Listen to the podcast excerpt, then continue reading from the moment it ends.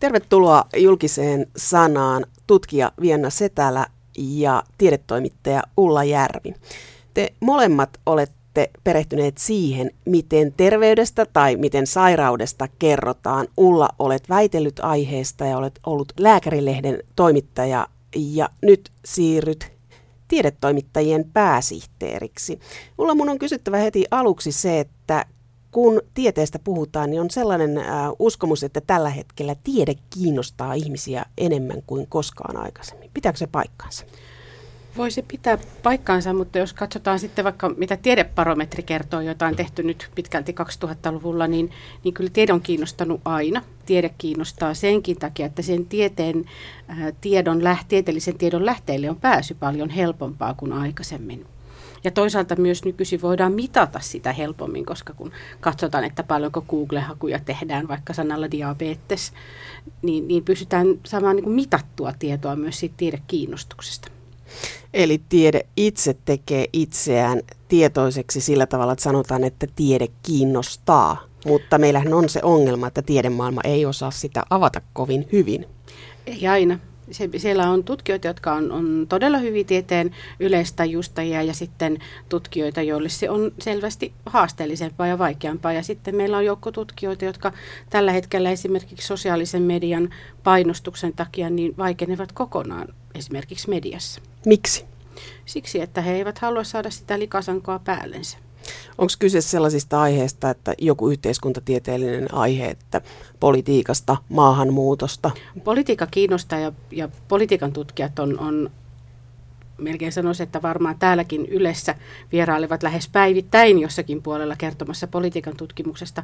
Maahanmuuttotutkijat ovat usein hiljaa. Meillä on jonkun verran myös ravitsemustieteen puolella tutkijoita, jotka ei mielellään lähde siihen, siihen peliin mukaan koska heille, he ovat saaneet ihan, kertovat julkisesti, että ovat saaneet melkein uhkauksia siitä, että jos he suosittelevat vaikka leivän syömistä. Johtaako tämä siihen, että tämmöinen tieteestä kertominen voi yksipuolistua sen takia, että vastakkaisen mielipiteen edustajat tai ihmiset, jotka tutkii sellaisia asioita, jotka ovat vielä kyseenalaisia, on hiljaa? Toivottavasti ei. Mutta mikäs me ollaan nyt sitten näin ammattitoimittajina siihen sanomaan, että koska aika moni meistä toimittajista ajattelee, että, että mitä vapaampaa ja avoimempaa tieto on ja mitä enemmän puhutaan, niin, niin sitä, sitä niin kuin heikommin sitten ne, ne vastustajat saavat niin kuin sitä valtaa siinä, siinä vaikkapa sosiaalisessa mediassa ja saavat sitä puhevaltaa. Että tutkijoiden on ehdottomasti tultava nyt tähän mukaan, viimeistään nyt. Opeteltava niitä pelisääntöjä, joilla nykyisin mediassa toimitaan. Onko lääketiede se alue, josta kansa on eniten kiinnostunut? Lääketiede ja tiede yleensä ainakin näihin tiedeparometrin lukuihin, jos on uskominen, niin, niin lääketiede on, on ihan siinä luonnontieteiden rinnalla. Ilmastonmuutos tuntuu kiinnostavan ihmisiä, ainakin he vastaavat näihin kyselyihin, että se kiinnostaa heitä, jolloin ehkä voidaan ajatella tietysti, että kuuluukin olla kiinnostunut ilmastonmuutoksesta, mutta oma napa on aina lähinnä, eli omaa terveyttä koskevat uutiset on kyllä kiinnostavia, varsinkin meistä naisista. Viena Setälä, olet pohjakoulutukseltasi evoluutiobiologi. Ja nyt sä väittelet valtiotieteellisessä, tai väitöskirja on valmis, että väitöstä vaille valmis, niin väittelet tämmöisestä tiede, miten tieteestä kerrotaan. Osataanko meillä kertoa tieteestä, että onko meillä tämmöinen kansanomainen tieto tällä hetkellä vallalla, kun on tämä nettimaailma? Meillä on aika inhimillinen tapa tiedottaa ja vastaanottaa, keskustella vallalla ylipäänsä – että me ihmiset, mä ajattelen, ollaan sellaisia, että me aika paljon haluttaisiin tietää, että onko tämä nyt totta vai ei. Me haluttaisiin, että joku kertoisi meille, että mistä tässä nyt on kyse. Eli me halutaan ehdottomia vastauksia sillä tavalla, että kun ajattelee jotain terveyttä tai ravitsemustiedettä tai yhteiskuntatiedettä, mitä tahansa, niin ei voida sanoa, että se on joko tai, vaan se voi olla sekä että, mutta yleisö haluaa joko tai vastauksen. No aika paljon näin, että, tota, että vaikka tiede on valtavan niin kuin suosittua Suomessa, että Suomessa on verrattain eurooppalaisittain korkea tiedeluottamus ja usko tieteen kykyyn ratkaista ongelmia, niin silti sellainen ö, syvä ymmärrys tieteestä tietona ja toimintana on kuitenkin niin kuin aika harvalukuisen eliitin pääoma. Se on ihan luonnostaan sillä lailla. Ja siitä tulee sitten ongelmia, koska tota, koska tie, harva meistä tietää tai muista arjessa ajatella, että tieteeseen kuuluu luonnostaan epävarmuus ja itseään korjaavuus ja asioiden monimutkaisuuden ymmärtäminen. Ja kun me sitten arjessa kuitenkin haluttaisiin hädissämme tietää, että onko mulla nyt se ja se, ja tota, miten tämä ilmastonmuutos nyt, että onko nämä tutkijat oikeassa vai väärässä, niin tämä asettaa sekä tavallisen ihmisen että tutkijan kauhean hankalaan tilanteeseen, koska tavallaan silloin näistä moni harmaan sävyistä ja asioista keskustelu muuttuu hirvittävän hankalaksi. Sytyy vastakkainasettelua. Eli meillä on hyvä koulutustausta tässä maassa, mutta meillä on opittu kuitenkaan koulussa sitä, että asiat ei ole joko tai, vaan ne voi olla sekä että, ja ne voi muuttua myös. En tiedä, voiko mikään koulutus siihen valmistaa ihmistä, että ehkä se on tämä elämä vaan, mikä sen sitten lopulta opettaa meille. Mutta tänään me puhutaan julkisessa sanassa median roolista, että olette ollut kirjoittamassa ja Ulla toimittamassa kirjaa Tautinen media. Miksi tämän kirjan nimi on Tautinen media? Ensimmäiseksi se vaan kuulosti hyvältä, koska, koska tota sellainen nimi kun päähän pälkähti, niin, niin, niin, niin se tuntui, että tämä on nyt se meidän kirjan nimi. Sitten kun ryhdyin kirjoittamaan niitä omia artikkeleitani ja, ja sitä esimerkiksi vaikkapa katsomaan, että ketkä tietoa tuottaa ja minkälaista tietoa, terveystietoa tuotetaan, niin, niin huomasi hyvin pian ja, ja ehkä ja myös niiden omien väitöskirjatutkimusten jälkeen pysty sanomaan aika pian, että nimenomaan taudeista kirjoitetaan. Vähemmän terveydestä ja hyvinvoinnista, vaikka meillä puhutaan terveysjournalismista ja meillä on terveystoimittajien yhdistys ja, ja, ja moni lehti haluaa olla nimenomaan suuntautua terveyteen, niin kuitenkin siellä puhutaan niistä taudeista. Miten media kertoo terveydestä? Kun media kertoo terveydestä, niin terveys on enimmäkseen tekoja. Se on suorituksia, jotka pitää toteuttaa mielellään joka päivä, koska jos suoritat terveystekoja, niin voi olla, että saavutat kuolemattomuuden. Ainakin pystyt ostamaan paljon erilaisia laitteita ja vempaimia. Niin paljon kuin sulla on rahaa, niin niin paljon sä voit ostaa niitä laitteita ja terveystuotteita, joilla sä mittaat sitä omaa terveyttäsi. Koska jos et sä mittaa sitä terveyttä, niin voi olla, että ei sitä ole tuli sellainen kuva, että terveysjournalismi, jos nyt sellaisesta puhutaan, niin perustuu kokonaan kuluttamiseen. No näyttää siltä, että katsastelin yhtä tutkimusta juuri, joka oli tehty ö, naisten lehtien viina, viina ja alkoholia käsittelevistä jutuista. Ja siellä oli tämä kuluttaja ja naisen oikeudet näkökulma tullut esille. Tämä oli ihan tuore yhteiskuntapolitiikkaa edes julkaistu tutkimus. Että, että näyttää siltä tosiaan, että, että kuluttaminen tulee keskeiseksi, mutta on myös niin, että se kuluttaminen sopii siihen median toimintalogiikkaan, että on helpompi tehdä juttua niistä laitteista ja tietyistä ruoka-aineista ja, ja jotka, niin kuin, jotka, voi, jotka voi kertoa sanallisesti ja niihin voi antaa määreitä. Me toimittajat tykätään hirveästi numeroista. On paljon helpompi kertoa numeroista kuin laajemmista kokonaisuuksista.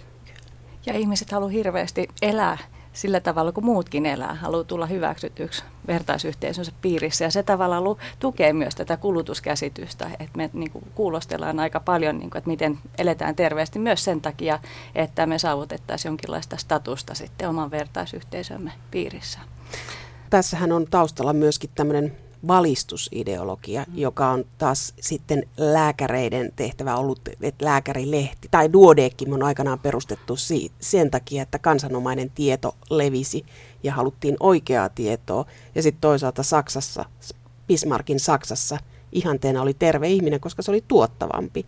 Mutta vielä se täällä, kun luin sinun artikkeliasi, niin sävähdin siitä, että ei tule ajatelleeksi, millaista maailmankuvaa tämmöinen terveyde, terveysintoilu luo, että ketkä on ne terveet ja ketkä on ne sairaat, ja sitä välimuotoa ei ole. Onko se näin yksinkertaista, että meillä on nämä huippusuorittajat, joilla on sykemittari koko ajan päällä, jotka hankkii kaikkea mahdollista, jotka on hyväkuntoisia, hyvän näköisiä. Ja sitten heidän vastineeksi tarvitaan se huono joukko. No eihän se tietenkään ole niin yksinkertaista, mutta media hyödyntää myös tällaisia mielikuvia sitten esittäessään näitä menestäjiä. Eihän sellaisia täydellisiä ihmisiä olemassakaan, mutta tota niin, vaan kaikki me ollaan näitä taviksia, epävarmoja, hyväksynnän kipeitä ja välillä terveitä, välillä sairaita. Mutta sitten nämä median esikuvat, terveet esikuvat, ne varmaan edustaa jonkinlaista ihanne minää, niin kuin semmoista tavoitetta, jonkalaisena me haluttaisiin nähdä itsemme ja tekomme ja tavoitteemme. Ja sitten taas sellaiset jutut, mitä me ei haluttaisi myöntää itsessämme olevan ole, ollenkaan huonottavat ja kaikenlaiset haluamiset ja repsahtamiset, niin ne delegoidaan mediassa sitten helposti sit semmoisille äänettömille luusereille. Esitetään semmoisia totaalisia sosiaalisen osattomuuden ilmentymiä. Myöskin nämä ihmiset, niin kuin, joita esitetään, niin eihän se vastaa millään tavalla todellisuutta. Jos ajattelee näitä ää, päähenkilöitä näissä jutuissa, näitä suorittajia, jotka on hyväkuntoisia, ovat hyviä töissään, liikkuvat paljon, näyttävät hyviltä. Sitten vastakohtana on ne ihmiset, jotka asuu alueilla, jossa on paljon työttömyyttä, sairautta, päihdeongelmia. Et tavall- tavallaan sitä väli, missä se välimuoto, että nämä hyvät ihmiset tarvitsevat vastapuolikseen nämä, nämä huonot, jotka ovat itse aiheuttaneet sen.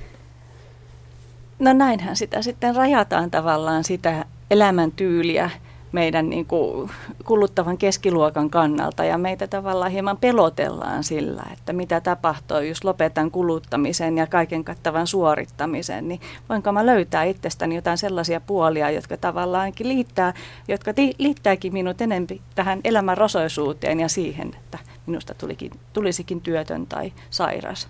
Tai minulle tapahtuisi jotain pahaa rivien välissä niin tämmöinen journalismi levittää aika julmaa maailmankuvaa. No kyllähän se on ja mun tutkimuksissa niin kuin aineiston perusteella se aika paljon liittyy myös tähän, että mistä oikein puhutaan, kun puhutaan terveydestä. Että kun katsoo sen median terveyspuheen tiedollisia lähtöoletuksia, niin silloin sen terveyskuvan ulkopuolelle jää ihan valtavasti teemoja ja aiheita, jotka käsittelee itse asiassa ihmisen terveyttä ja sen terveyden, terveyden aineetonta perustaa. Mutta ne ei ollenkaan niin kuin tuu mukaan nämä aiheet silloin, kun puhutaan niin kuin terveydestä ja nojataan tieteeseen. Jos me puhuttaisiin myös ihmissuhteista, koettusta toimintakyvystä, koetusta perusluottamuksesta ja perusturvasta, joiden, niin, jotka valetaan lapsuudessa, ihmisen lapsuudessa, niin silloin me saataisiin niin terveyteen liittyvien journalististen juttujen piirin ihan paljon enemmän juttuja ja niitä voitaisiin myöskin perustella tieteellä. Ja jostain syystä sitä ei suomalaisessa tiedejournalismissa tehdä, vaan kun puhutaan terveydestä, niin tämä terveyden perusta, ihmissuhteet, onko sulla ystäviä, onko sä tullut rakastetuksi koskaan, osaako sä rakastaa, onko susta pidetty huolta, niin ne tippuu aina tällaisten arkikielisten mielipideasioiden joukkoon, vaikka niitä voitaisiin myöskin tukea ihan monialaisin, ihan Nobel-tason tutkimuksen.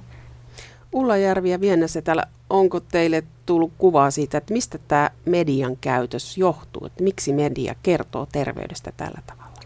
No varmasti yksi syy siihen on se, että, että media haluaa sitouttaa lukijat ja yleisön piiriin, omaan piiriinsä. Ja, ja meistä jokainen on mieluummin terve kuin sairas. Ja meistä jokainen on mieluummin ähm, ottaa haltuun omaa hyvinvointiansa ja terveyttänsä ja, ja kaikki ne vinkit ja keinot ja viisi konstia ja, ja seitsemän temppua, niin se journalismi tavallaan istuu siihen meidän toiveeseen niin hyvin. Varmasti kysymys on myös siitä, että, että, että on havaittu, että tällaiset jutut lukijatutkimuksissa, että ne kiinnostaa ihmisiä – on myös, voi olla myös niin, että se on tavallaan semmoista, se istuu journalismin kieleen. Me ollaan kuitenkin aika moni meistä toimittajista on saanut ihan perinteisen uutistoimittajan koulutuksen, jolloin on vaikeampi tavallaan tehdä juttuja, joissa syleillään koko maailmaa. Voi olla myös vähän niin, että, että varsinkin tuolla, jos vaikka vertaa, nyt itse vertaan haastateltavana lääkäriä ja sosiologia – niin, niin lääkärihän on tottunut tekemään omassa työssään koko ajan. Se tekee ensin oletuksia, sitten tutkimuksen ja sitten diagnoosin. Ja sekin istuu siihen toimittajan ja journalismin tapaan ilmaista asioita to, paljon paremmin kuin se vaikkapa sosiologisen maailmankuvan toisaalta, toisaalta, toisaalta. On tosi vaikea tehdä otsikkoa, että tule rakastetuksi, pysy terveenä. Mm. Onko se niin, että terveysjournalismi luo unelmia siitä ihmisestä, joka on terve ja hyvinvoiva? Kyllä varmaan. Kukkapa niin. meistä ei haluaisi hmm. olla terve. Me, jos me ajatellaan sitä, että mitä me tutkimusten kautta tiedetään vaikkapa terveyseroista, niin näyttää siltä, että eikä, eikä vaan näytä siltä, vaan ihan oikeasti on niin, että, että kun aikaisemmin Suomessa esimerkiksi koulutustaso sääteli terveyttä ja hyvinvointia ja sairastavuutta, niin nyt näyttää siltä, että, että yhä enemmän se ei olekaan kysymys täysin siitä koulutustaustasta, vaan yhä enemmän ihmisten tulotasosta. Ja, ja kun on tutkittu sitten vaikkapa diakonia avun piirissä olevia ihmisiä, jotka on siis todella köyhiä, jotka on siellä kaikkein pienimmällä tulotasolla, niin, niin siinä ryhmässä ajatellaan, että, että kun mä oon köyhä, niin mun kuuluukin olla vähän kipeä. Sitten taas kun on tutkittu hyvinvoivia miehiä, mieskansalaisia, diplomi-insinööriä, johtajia, niin heille ei esimerkiksi henkilökohtainen sairaus, niin he ei edes ajattele, että he voisivat koskaan sairastua. Niin tämä oli mun mielestä sävähdyttävä tässä teidän kirjassa, että insinööri, joka on hyvässä asemassa, ei ajattele, että hän voisi sairastua, mutta ihminen, joka on huonotuloinen ja huonossa asemassa, niin hän pitää jotenkin elämään kuuluvana sitä. Sä samaistut siihen ryhmään, missä sä olet. Ja se mistä mä puhun tuossa artikkelissa, niin että jos ihmistä on potkittu hirveästi päähän elämänsä aikana, lapsuudessa tai myöhemmin, niin joskus voi käydä sillä lailla, että huono-osaisuus kasaantuu ja tämä ihminen alkaa itsekin tavallaan uskoa siihen, että tämä on se tapa, jolla niin kuin mä oon suhteessa yhteiskuntaan. Ja tämä kasvattaa sitä mahdollisuutta, että sitä huonosti kohtelua sitten kokee sekä itseltään että kanssa ihmisiltä. Ja se liittyy tähän. Vahvistaako media tätä käsitystä, mikä näillä ihmisillä, tai mikä ihmisillä on, meillä on, vai, vai yrittääkö media purkaa sitä? En ole kauheasti näitä purkuyrityksiä nähnyt. Ehkä enempi mun nähdäkseni korostuu ainakin tiedejournalismissa tällaiset tarinat, jotka tukee semmoista omavoimaisuutta ja historiatonta kerrontaa, jossa ei pysähdytä pohtimaan, mitkä tekijät näiden hyvin tai huonosti voivien ihmisten elämässä on johtanut siihen, että he ovat nyt siinä terveyden tai sairauden tilassa kuin he ovat. Toisaalta sitten kun meillä haastatellaan paljon potilaita ja sairastavia ihmisiä, vaikkapa on itse tutkinut Hyvä terveyslehden potilastarinoita, niin, niin kyllä meillä sairaus näkyy kyllä meillä sairaus ja sen sairauden kokemus näkyy siellä mediassa ja näkyy aikakauslehdissä. Kansistahan se on siivottu pois. Kansissa ei näy syöpähoitojen takia kaljuuntuneita ihmisiä, eikä, eikä sellaista sellainen sairauden rujous piiloutuu niistä sairauden tai jopa sairausjuttujen kuvista. Ja siellä on semmoinen selviytyjän, selviytyvän potilaan ihanne näkyy sielläkin. Mutta jos me ajatellaan vaikkapa sitä, että miten me on ruvettu viime vuosina puhumaan masennuksesta ja työuupumuksesta ja kuinka vaikkapa masennus on ihan oikeasti tullut kahvipöytäkeskusteluihin. Toki siellä näkyy niitä ääriilmiöitä, että, että saattaa julkis sanoa, että olen, olen masentunut ja kysymys on vain tilapäisestä alakulosta, minkä lukija huomaa, mutta masennus on raflaavampi sana, niin se viedään mieluummin otsikkoon ja se on meidän toimittajien häpeä. Mutta enää meidän ei tarvi esimerkiksi masennusta piilottaa siihen, että mulla on selkä kipeä, vaan että nykyisin siitä voidaan puhua. Ja se on paljolti median ja, ja asiantuntijoiden ansiota, että me, meillä on monet, monelle sairaudelle nykyisin sanat. Niin, niin Men... joo, rohkeille toimittajille kyllä tästä pointsit. Mennään kohta siis sairauteen, mutta minun on pakko kysyä Ulla Järvi, sä sanot tämän kirjasi esipuheessa, Tautinen media, että mm, terveyspuhe lisääntyy silloin, kun yhteiskunnassa menee huonosti. Ja nythän meillä on aika huono tilanne. Onko terveyspuhe lisääntynyt? Me emme tiedä. Terveysjournalismia tutkitaan kovin vähän. Meitä, on, meitä mahduttaisi tähän yhteen pieneen studioon kaikki terveysviestinnän tutkijat. Me kaikki naiset jotka sitä teemme. Ja, ja se, että se ei ole nyt kauheasti esimerkiksi tutkimusrahoittajien suosiossa tämän, tämän aihepiirin tutkiminen. Mutta nykyisin, kun me tiedetään arvotutkimuksista, että henkilökohtaisesta terveydestä on tullut suomalaisten tärkein arvo, se on ohittanut maailman rauhan, niin, niin varmastikin on käynyt niin, että sitä terveyspuhetta on entistä enemmän. No mennään sitten sairauteen. Tutkija Vienna Setälä, miten media kertoo sairaudesta? Terveyspuhe on ihan noivaa, mutta miten kerrotaan sairaudesta? No, siellä yksi yleinen tapa kertoa sairaudesta, mulla tulee mieleen nämä yksi meistä tyyppiset tavisten henkilökuvat, jossa haastatellaan sitten tällaista henkilöä ja joskus hänen läheisiään myös, joilla on sitten joku sairaus ja siihen liittyvä vastoinkäyminen ja siinä sitten annetaan ääni ainakin näennäiselle, näennäisesti tälle henkilölle, sairaalle henkilölle ja hänen keinoilleen selvitä sitten tästä sairaudesta tai tulla toimeen sen kanssa ja jollain tavalla ymmärtää tämän sairauden luonne. Että näissä sairaudesta puhuminen nykyään hirveän usein niin kuin omittuu tapoihin niin kuin puhua myös ihmisten identiteetistä, eli tavasta ymmärtää itsensä ja suhteensa toisiin ihmisiin. Sairaudet ja niistä puhuminen on jollain tavalla tuntuu, että se on lisääntynyt ja ne on tällaisia niin kuin selviytymiskertomuksia ja ne on myöskin tietyllä tavalla kansanomaista valistusta, että miten tästä taudista selvitään. Jos ajattelee 70-lukua, viikko sitten studiossa oli Maarit Tyrkkö, joka teki 70-luvulla presidentti Kekkosesta jutun, kun hän oli sairaalassa ja oli eturauhas vaiva. Niin se oli aika rohkeaa siihen aikaan, mutta onko tänä päivänä tauteja tai sairauksia, joista ei mediassa puhuta? Skitsofreniasta ja muista sellaisista vakavista mielenterveys- ja psyykkisistä sairauksista, niistä ei puhuta, että vaikka nyt puhutaan työupumuksesta, joka sopii hyvin tähän suomalaiseen työeetokseen, eli tehdään kovasti töitä ja sitten uuvutaan, mm. se on jotenkin sallittua. Kyllä. Kyllä puhutaan masennuksesta, mutta sitten ihan sellaiset vakavammat ää, mielenterveyden sairaudet, niin, niin niistä ei paljon puhuta ainakaan omilla kasvoilla. Alkoholismista on ruvettu puhumaan ja meillä on nyt raitistuneita alkoholisteja, jotka kertovat mielellään omasta raitistumisestaan. Mutta ihan sitten siitä alkoholismin kurimuksesta ei paljonkaan puhuta.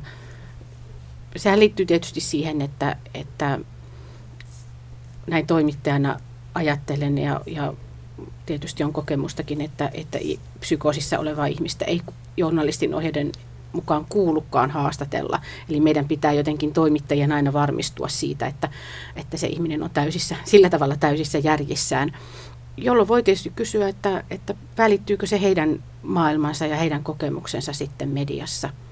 Useimmiten ne on selviytymistarinoita sillä tavalla, että vaikka ei ole parannuttu, niin on kuitenkin päästy sen sairauden kanssa jotenkin sinuiksi. Ja sitähän se on vertaistuellisesti tosi tärkeää koska se antaa sitten voimia sairautta. En usko, että sairautta vastaan pitää taistella, mutta, mutta tuota, sellainen jo hyväksyminen ja kohtalotovereiden selviytymistarinoiden lukeminen on todella tekee hy- ihmiselle hyvää ja on tarpeellista. Niin, tarinat avun saamisesta, mm. siitä, että sä et jää yksin sairautes kanssa.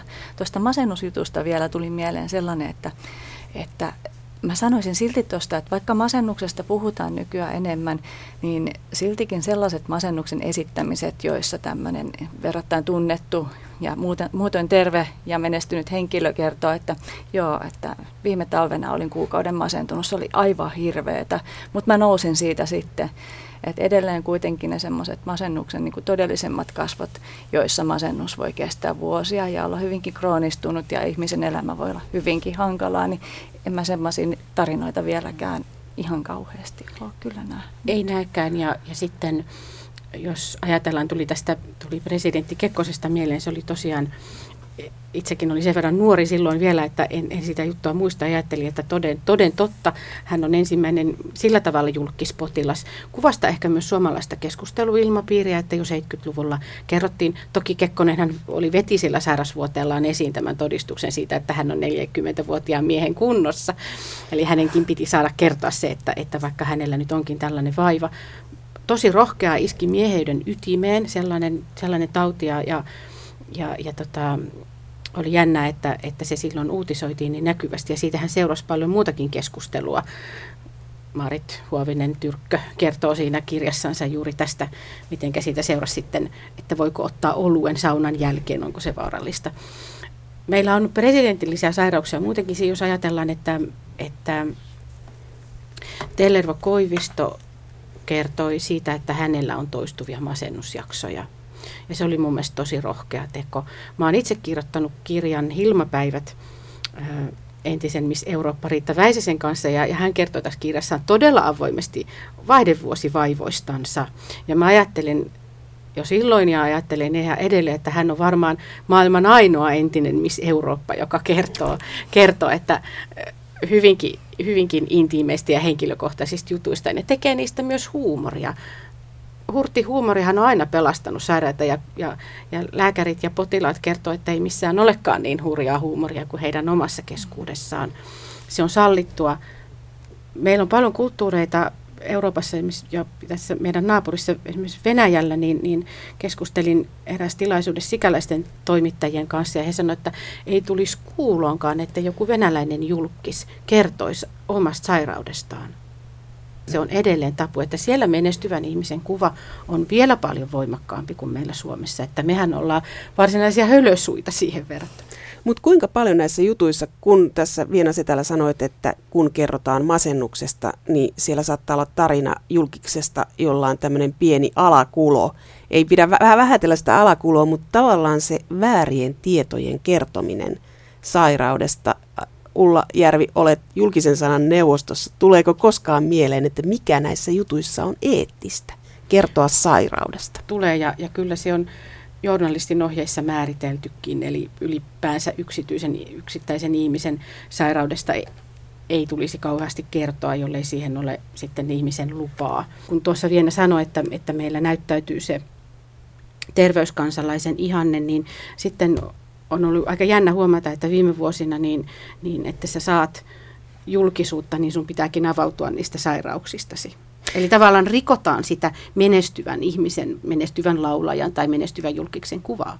Mutta hei tästä etiikasta vielä, terveysjournalismin etiikasta, että tota, se, kyllä sen pohtiminen tota, kannattaa ja emme jättää sitä yh, en mä vastuuttaisi siitä yksin toimittajia todellakaan, että se on ihan niin kuin kaikkien yhteiskunnallisten toimijoiden asia. Ja siitä mä haluaisin sanoa sitä, että mä olen omissa tutkimuksissa huomannut, että, että kun ajatellaan tätä niin kuin kuluttamiseen ja suor- terveyden suorittamiseen niin kuin paneutuvaa terveysjournalismia tai sitä puheenpartta, niin sehän on aika niin kuin paljon ö, suunnattu sille kuluttavalle, hyvin toimeen tulevalle keskiluokalle, joka on jo niin kuin somaattisin mittarein ja ravinto- ja liikuntatottumuksilta jo verrattain terve. Ja nyt tässä on sellainen eettinen ongelma, että kun tämmöinen suoritus terveysjournalismi pelottelee niin kuin kuluttavaa keskiluokkaa, joka on jo verrattain terve. Ja sitten kun me keskiluokan epävarmat tavikset, me keskitytään tienaamaan niin kuin itsellemme ja perheellemme ja läheisillemme tätä syyslomaa Lontooseen ja terveeksi katsotun elämän edellytyksiä ja lapsillemme kiekkolle jonan tulevaisuutta, niin siinä on sitten se pieni ongelma, että että silloin meidän lähellä olevat heikot, niin kuin vanhukset, lapset ja ketkä hyvänsä niin kuin sairaat, parhaassa työiässään olevat ihmiset on vaarassa jäädä ilman tätä terveyden tutkittua perustaa, joka on toisen ihmisen läsnäolo ja semmoinen hoiva ja semmoinen apu, mitä sä silloin omassa tilanteessasi tarvit. Ja sitten taas nämä ihmiset, joilla oikeasti on näitä median tematisoimia terveysongelmia, on sairautta ja tota, kaikenlaista tota vaivaa, niin ei tämmöinen terveysjournalismi ole lainkaan suunnattu heille. Se on niin irrallaan heidän arkisesta elämismaailmastaan, että ei se puhuttele. Ja tässä on sitten semmoinen eettinen pointsi, joka jollain tavalla liittyy sosioekonomisiin terveyseroihin. Niistä on tiedetty 20 vuotta ja kerran viides vuodessa STM tulee semmoinen pamfletti, jossa niin kuin, nyt siis hei ihan totta, siis nyt hei tehdään tälle asialle jotain. Ja tässä me nähdään, terveysjournalismi unohtaa sairaat. Nä, näin voi oikasta sun... Niin Tietyssä mielessä. Kyllä, sellaiset vääränlaiset sairaat, sellaiset epämediaseksikkäät sairaat. Mm, on, on kyllä viime aikoina miettinyt ja ajatellutkin, että kun tuonne tiedetoimittajiin töihin siirryn, että, että miten me tiedetoimittajien piirissä voitaisiin jotenkin saada luotua sellaista journalismia, joka, joka näkyy. Nythän me tiedetään, että, että kun tiedetiedon lähteistä yleisimmät on radio ja televisio ja sanomalehdet. Ja sitten heti nyt kolmanneksi on noussut internet. Niin internetissä on ne, jotka on muutenkin kiinnostuneita terveydestään, eli ne kaikkein terveimmät. Ja sitten, ne, ja, ja sitten sanomalehtiä ei enää makseta esimerkiksi toimeentulotuesta. Ne ei saa niitä jut, hyviä, asiallisia journalistien tekemiä juttuja. Miten me saavutettaisiin ne ihmiset, enkä nyt tarkoita, että pitäisi jakaa sellaista valistavaa journalismia, että teen näin ja teen noin, kun olet vielä köyhäkin. Mutta sellaista journalismia, jossa, joka puhuttelisi, niin kuin Vienna sanoi, että, että puhuttelisi niin kuin niitä, joilla oikeasti on terveysongelmia. Ja nyt en tarkoita, että kaikkien pitäisi ryhtyä suorittamaan ja kaikkien pitäisi olla alituisesti huolissaan. Että et jotenkin sellainen tasapaino, että ne terveet nuoret naiset, jotka on alituisesti huolissaan omasta terveydestään, että miten sitä heidän niin kuin, huolitasoansa laskea ja sitten miten saada niitä luottamaan siihen, että ne vähemmän terveet ihmiset, että he luottaisivat siihen, että, että mä voisin tehdä vielä jotakin tai että joku asia tekisi mulle hyvää. Mutta mikä sitten rooli on lääkäreillä mediassa, niin mikä tämä lääkäreiden rooli on? Kyllä lääkärit on vallanneet sen puheen terveydestä ja sairaudesta ja ylipäänsä hyvinvoinnista, että, että jostain syystä ö, lääkäreiden tapa ilmasta asiaa, se istuu siihen nykyiseen mediakielen. Voi olla myös niin, että, että meidän kun lääkärit kohtaa joka päivä potilaita ja he on tottuneet popularisoimaan sitä, sitä lääketiedettänsä, se, on, se istuu heille ehkä paremmin kuin, kuin jollekin niille, jotka ei tapaa ihmisiä koko ajan ja, ja opi mukauttamaan sitä puhettansa, puhettansa siihen yleistajuiseen kieleen. Kun media kertoo sairauksista, niin se määrittelee sairauksille hinnan. Eli että yhteiskunnalle diabetes maksaa näin ja näin paljon, alkoholismi maksaa näin ja näin paljon, skitsofrenia maksaa näin ja näin paljon. Mikä vaikutus sillä on, että media määrittelee hinnan sairauksille? Kun ryhdyin tekemään väitöstutkimusta, kun olin ajatellut, että koskaan en ryhdy sellaista tekemään, ja, eikä koskaan ryhdy kirjoittamaan kirjojakaan. Mutta sitten kun ryhtyi katsomaan sitä omaa työtänsä hieman kauempaa, niin, niin tajus, että kuinka rahakeskeistä se sairauksista puhuminen on tällaisella yhteiskunnallisella tasolla. Niin mä en enää ikinä tee juttua, missä kerrotaan, kuinka paljon joku sairaus maksaa yhteiskunnalle, koska Suomessa terveydenhuollon maksut on niin kovat ja meillä on kova verotus. Me kansalaiset maksetaan oma sairastamisemme moneen kertaan. Ja se on hienoa, että me maksetaan sitä yhteisvastuullisesti ja se tarkoittaa sitä, että meidän terveydenhuoltojärjestelmä kuitenkin tuottaa hyvin tavallaan tasalaatusta palvelua kaikille. Mutta se, mistä media vaikenee, on se, kuinka paljon sairaus maksaa sille yksityiselle, yksittäiselle ihmiselle. Ja, ja siitä pitäisi myös puhua paljon enemmän, että vakavat pitkäaikainen krooninen sairaus voi viedä ihan tavallisen keskituloisen ihmisen köyhyysloukkoon. Ja sitten jos ajatellaan tätä niin kuin sairaus, sairauksille leiman, tai leiman kuin siis hinnan laittamista, niin kun mä oon tutkinut mun aineistossa siis sitä terveyden niin kuin perustana, terveyspuheen perustana olevana ihmiskuvaa, niin tämä sairauksien hinnoittelu liittyy just siihen, että se ihmiskuva on hirveän välineellinen. Ja jos ihmiseen suhtaudutaan välineellisesti, välineellisen arvon kautta, eikä sen kautta, että ihmisellä on itseisarvo, niin tällaisen niin kuin, toiminnan pitkän tähtäimen seuraukset on terveydelle aika haitalliset, koska ne syö sitä terveyden perustaa, sitä ihmisten koke, kokemaa toimintakykyä ja perusluottamusta yhteiskuntaa kohtaan ei, voi, ei ole helppo, eikä ihminen ehkä haluukaan luottaa yhteiskuntaan, joka suhtautuu suhun välineellisesti, eli tämmöisenä mahdollisesti korvattavana yksikkönä, eikä ainutkertaisena yksilönä. Niin, että jos olet diabeetikko, olet yhteiskunnalle kustannus, että se ilmastaan se asia näin. Varsinkin, jos olet itse aiheuttanut tämän sairautesi. Näin juurikin. Joo, jos olet väärin syömisilläsi ja väärin juoksemisillasi aiheuttanut. Ja meillä on kuitenkin, ei se tarvitse mennä Bismarckin Saksaan eikä, eikä 30-luvulle, kun meillä on tämä terveen kansalaisen ihanne, että kyllä vanhaisen hallitusohjelmissa oli, oli kansanterveys Toki kansanterveyden kuuluukin olla siellä hallitusohjelmassa, mutta kyllä siellä todettiin, että terve ihminen on tuottava kansalainen. Eli kyllä tämä on ihan meidän nykypäivämme.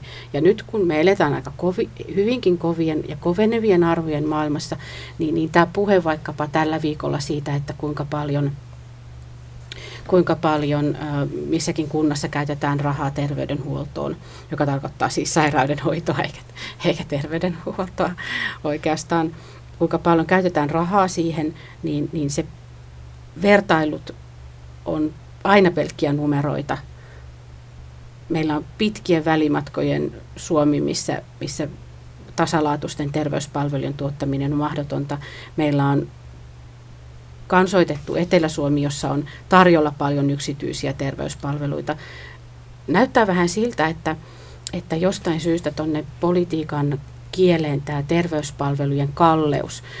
Multakin hyvin usein kysytään, että, että, että, että mitenkä tutkijana kysytään, että miten näitä terveyspalveluita, miksi ne ovat Suomessa niin kalliita ja, ja, ja, ja miksi meillä käytetään tähän niin paljon rahaa ja tuottaako se nyt ollenkaan niin hyvää, hy, hyviä tuloksia. Ja, ja sitten kun yrittää siellä piipittää, että meillä on todella hyvä julkinen terveydenhuolto, kunhan sinne pääsee. Ja meillä on todella laadukasta sellaista niin kuin tasa-arvoista sairaanhoitoa, kun sinne pääsee. Niin, niin se niin kuin jotenkin semmoinen näkemys jotenkin häviää tässä puh- nykyisessä yksityistämistä ihannoivassa puh- julkisessa puheessa. Viena Setälä ja Ullajärvi, onko terveydestä ja sairaudesta kertominen mediassa poliittista? On se mitä suurimmassa määrin poliittista, vaikka se halutaan paljolti, tai se tuppaa paljolti niin kuin häipymään, kun puhutaan kvantita- numeroilla ja puhutaan eksakteista niin kuin tieteellisistä tuloksista, niin silloin ei nähdä tai tavallaan meiltä jää näkemättä se, että se te, puhe terveydestä kuitenkin sisältää hyvin paljon arvovalintoja siitä, että min, min, millä tavalla niin kuin yksittäiseen ihmiseen suhtaudutaan ja just tämä äsken puhuttu juttu, että minkälainen käsitys ihmisarvosta perimmiltään on siellä terveyspuheen taustalla esimerkiksi. Mm, ja mitä enemmän meitä tavallaan kannustetaan, joka voi olla myös painostamista, mitä enemmän meille tuputetaan sitä ihannetta siitä itse omasta terveydestään huolehtivasta kansal- kunnon kansalaisesta, niin, niin, niin sitä laveampaa tietä rakennetaan sille, että, että myös maksat itse kaikesta ja tavallaan se yhteiskunnan vastuu halutaan siitä häivyttää. Kuinka paljon lääketeollisuus vaikuttaa siihen, miten sairaudesta ja terveydestä kerrotaan? Teidän kirjassa kerrotaan, että media käyttää erittäin paljon tiedotteita kun puhutaan terveydestä ja sairaudesta, mutta kuinka paljon tämmöinen lääkelobbaus vaikuttaa? Aina vaan vähemmän ja vähemmän, koska lääketeollisuus tiedottaa vähemmän kuin ennen, on ihan sen omasta työssäni huomannut selkeästi, koska uusia lääkkeitä tulee. Aikaisemmin se, se lääketeollisuuden tiedotteiden suuri läpimeno johtui siitä, että meille tuli vielä paljon uusia lääkkeitä ja uusia hoitoja.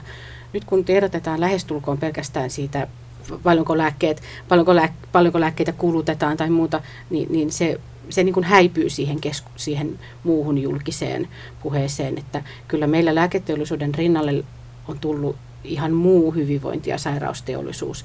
Esimerkiksi vaikkapa yksityiset lääkäriasemaketjut tiedottaa tosi paljon, ne tekee paljon selvityksiä, tutkimuksia, ne pyrkii mukautumaan siihen median toimintalogiikkaan – se puoli on noussut ja ohittanut lääketeollisuuden, koska lääkkeestä kertomista, lääkkeet ei ole tällä hetkellä kovinkaan muodissa. Ja, ja lääketeollisuus ja, ja yksityinen terveydenhuolto varmaankin aika paljon tuottaa sellaista yhteensopivaa puhetta tästä siitä sairaustietoisuudesta.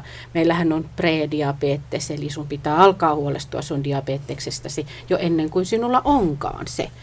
Ja, ja, sun, ja sitten puhutaan esimasennuksesta ja, ja monenlaisista. Esira- esiraskaustilasta, Esiras... pre-pregnancy, se on ainakin Briteissä, että lisääntymisikäiset naiset, niin he ovat esiraskaana mahdollisesti. Heidän mikä tekee huolehtia. heistä tietynlaisia terveyskohteita ja asiakkaita. Joo. Ja sitten on tämä iso kohderyhmä, potentiaaliset kuolevaiset. niin, kuolemasta puhutaan aika vähän kuitenkin terveydestä ja sairaudesta puhuttaessa. Joo, vaihtelevasti. Että tavallaan kuolema nousee ajoittain mutta sekin on sitten, jotenkin tuntuu, että sekin puhe siitä, että miten kuoleminenkin pitäisi ottaa omaan haltuun ja, ja, ja miten siihenkin pitäisi pystyä vaikuttamaan, miten minä kuolen ja missä minä kuolen. Hyvä kuolema on, on ihmisarvon tärkeimpiä kysymyksiä, se on yhtä tärkeä kuin hyvä syntymä. Mutta että, että varmasti liittyy myös siihen, että suuret ikäluokat, jotka pitää aika paljon media julkisuutta hallussansa, sekä vielä vähän toimittajinakin, mutta ennen kaikkea median yleisönä, niin mm. sekin vaikuttaa, että, että tulee sitä enemmän esille. Tiedetäänkö terveysjournalismin yleisöstä? Millainen porukka seuraa terveysjournalismia? vähän tiedetään, kovin valitettavan vähän siitäkin. Naiset, jos katsoo tiedebarometria, niin naiset seuraa terveys- tai lääketiedejuttuja eniten. Mm, hyvin koulutetut ihmiset seuraa terveysjuttuja eniten. He varmaan myös pääsee niin kuin mediaan eniten. Varmaan sitten riippuu paljon myös siitä, että sitten meidän kirjassaan Merja Drake on tutkinut näitä sosiaalisen median käyttäjiä, niin siellä seurataan sillä tavalla, että, että pienten lasten vanhemmat ja nämä esiraskaat seuraavat oman ryhmänsä koskevaa viestintää ja sitten, sitten kun on lapsia, niin luonnollisesti seurataan sitten niin kuin lapsien terveyttä koskevaa tutkimusta. Kertokaa Ulla Järvi ja Vienna Setälä. Ulla, olet tiedetoimittaja ja Vienna Setälä tutkija, niin kertokaa lyhyesti, että mikä olisi se ihanne tapa, millä median pitäisi kertoa terveydestä ja sairaudesta. Nyt minulla on tullut sellainen kuva, että kaikesta huolimatta suomalainen media on aika hyvässä jamassa, että meillä aika hyvin kerrotaan ja aika niin kuin totuudenmukaisesti, mutta parantamistakin on, ja erityisesti täällä maailmankuvapuolella. Mutta mikä olisi, mikä olisi se ihanne?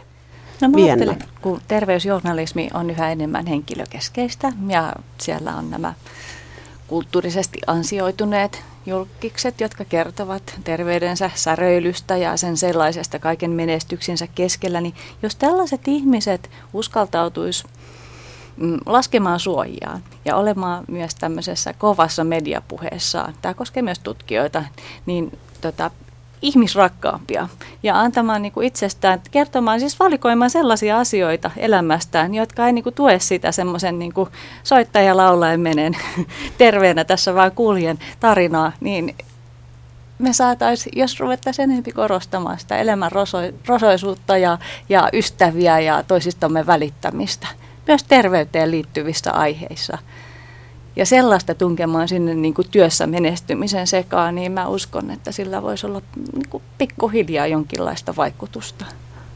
Ja mä hävittäisin taisteluterminologian henkilöhaastatteluista. Nyt mä huomasin viikonloppuna, että, että oli yksi lääkäriasema ketjukin, joka jo esittelee pieniä lapsia, jotka on voittaneet korvatulehduksen taistelutauteja vastaan on Näinpäs olikin, joo. joo. Ja, ja sitten mä toisin yhteiskunnalliseen terveysjournalismiin, jota kuitenkin on määrällisesti enemmän. Meillähän jää nämä henkilöjutut mieleen, koska ne koskettaa meitä enemmän. Mutta ihan siihen terveyspoliittiseen puheeseen paljon avaramman katsoa niin kuin näkökulman siitä ja, ja semmoisen katsonta-tavan, että, että terveydenhuolto ei meillä ole pelkkä kuluerä.